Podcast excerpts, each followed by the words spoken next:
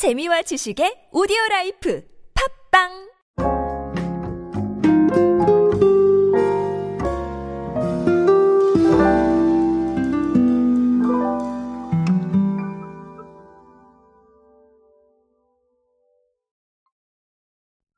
자, 요즘 mixology라는 트렌드가 있습니다. 어, 어디서 들어보신 분도 계시고, 아니면 안 들어보신 분도 계실 텐데, 자, 일단 믹솔로지가 뭔지는 뒤에 가서 말씀드리기로 하고요.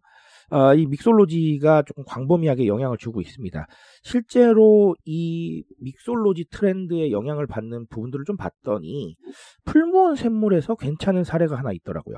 그래서 그 사례를 통해서 믹솔로지 어떤 뜻이고 도대체 뭘 의미하는지 한번 알아보도록 하겠습니다.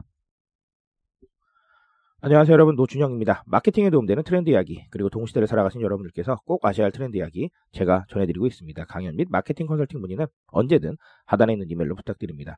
자 일단은 풀무원 샘물이 2022년 7월에 브리지톡이라는 제품을 아, 출시를 했는데요. 이게 뭐냐면 어, 탄산 음료인데 food pairing 전문 탄산수입니다. 어, 천연 향료만을 사용한 제로 칼로리고요. 플레인 자몽 라임 이렇게 세 가지가 있었는데 자 이게 아, 이 출시 이후에 누적 판매량이 330만 병을 돌파를 했다고 합니다. 아, 이게 생각보다 반응이 괜찮으니까 활용도를 좀 높이는 라인업 확대를 기반으로 해서 아, 조금 좀 네, 라인업을 늘려가고 있는데 어, 탄산음료 시장에서 존재감이 조금 높아지고 있는 것 같기도 해요. 아, 상당히 좀 흥미로운 얘기죠. 어, 그래서 이걸 뭐 사업 규모를 Water Plus라고 어, 이름을 붙여서 좀 확대할 거라는 계획도 나와 있는데 자 이거에 대해서 풀무원 샘물 내부에서 분석을 한 게 mixology 때문이 아니냐라고 분석을 한 거예요.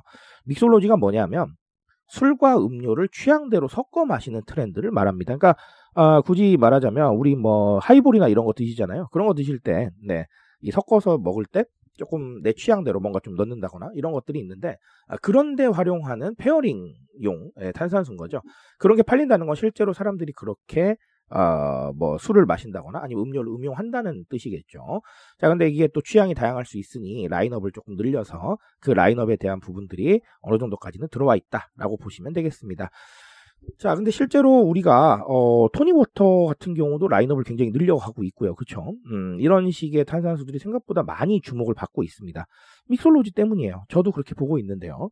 아, 근데 오늘 mixology의 이야기는 사실 한 가지로 정리가 가능합니다. 취향 소비죠. 예, 이 단어 하나로 모든 게 예, 설명이 될 것 같습니다. 사실상 이런 제품들이 라인업을 늘리는 것도 취향 소비 때문이에요. 단순히 탄산수 하나만 있으면 사람들의 취향을 만족시키기가 어려우니까 좀 다채로운 라인업을 통해서 각자 원하는 거 사라는 거죠. 근데 이게 mixology도 자체가 취향 소비예요. 왜냐하면 이미 뭐 RTD라고 해서 ready to drink들이 생각보다 이 편의점에 많이 나와 있거든요. 근데 그걸 안 사고 이걸 사서 내가 만든다는 거는 결론적으로 내 취향에 맞게 만들고 싶다라는 거거든요. 그런 가능성을 좀 더 높여주는 거고요. 그러니까 RTD 시장도 편리하니까 성장을 하지만 사실 이런 시장도 우리가 무시할 수는 없다라는 거예요. 왜냐하면 방금 말씀드린 대로 나의 취향을 만족시킬 수 있는 가능성이 굉장히 높아지기 때문입니다. 어, 제가 클립에서 계속해서 강조를 드리는데 음, 음료의 경우는 우리 알파 세대까지 포함을 할 것이고, 아, 이제 술의 경우는 알파 세대는 아니고 Z 세대를 말씀을 드리게 될 텐데, 두 세대 모두 자신에 대해서 잘 알고 있습니다. 과거의 세대에 비해서 나에 대해서 고민을 많이 해봤고요. 나에 대해서 보는 것들을 굉장히 잘 이해하고 있습니다. 그래서 알파 세대 같은 경우는 우리 반농담식으로 부모님 없어도 성장할 수 있는 세대라고 얘기를 해요.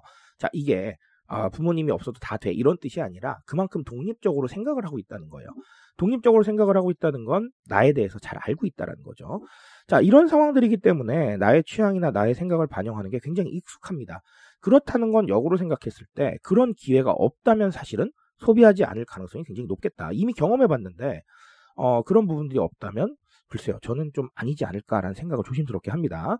아, 그런 상황들이기 때문에, 음, 앞으로 이런 식으로 취향 소비, 즉 누군가가 자신의 취향을 직접 반영할 수 있는 기회를 만드는 소비는 괜찮을 수도 있겠다라는 생각을 하게 됩니다. 어, 결국은 음, 제가 늘 강조드리지만 그렇다고 해서 타겟 대중들한테 모든 취향을 만족시킬 수는 없을 거예요. 그건 애초에 불가능하죠. 그런 게 아니라 최대의 만족을 위해서 뭔가 좀 움직이신다던가 아니면 과거보다는 그래도 좀 더 많은 취향을 좀 발견을 하신다던가 아니면 그 중에서 가장 시장성이 있는 것들을 조금 좀 소통 수단으로 삼아 보신다거나 이런 좀 지혜가 필요하겠습니다. 제가 방금 말씀드렸지만 음, 음료까지는 우리가 알파 세대를 얘기를 하고요. 아, 술은 이제 Z 세대를 얘기하겠지만 두 세대 모두 자신에 대해서 관심이 많습니다.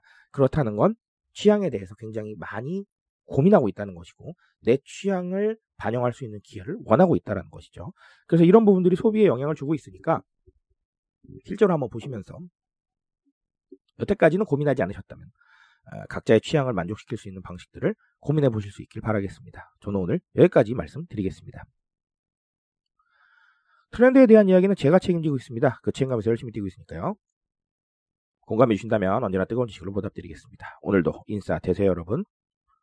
감사합니다.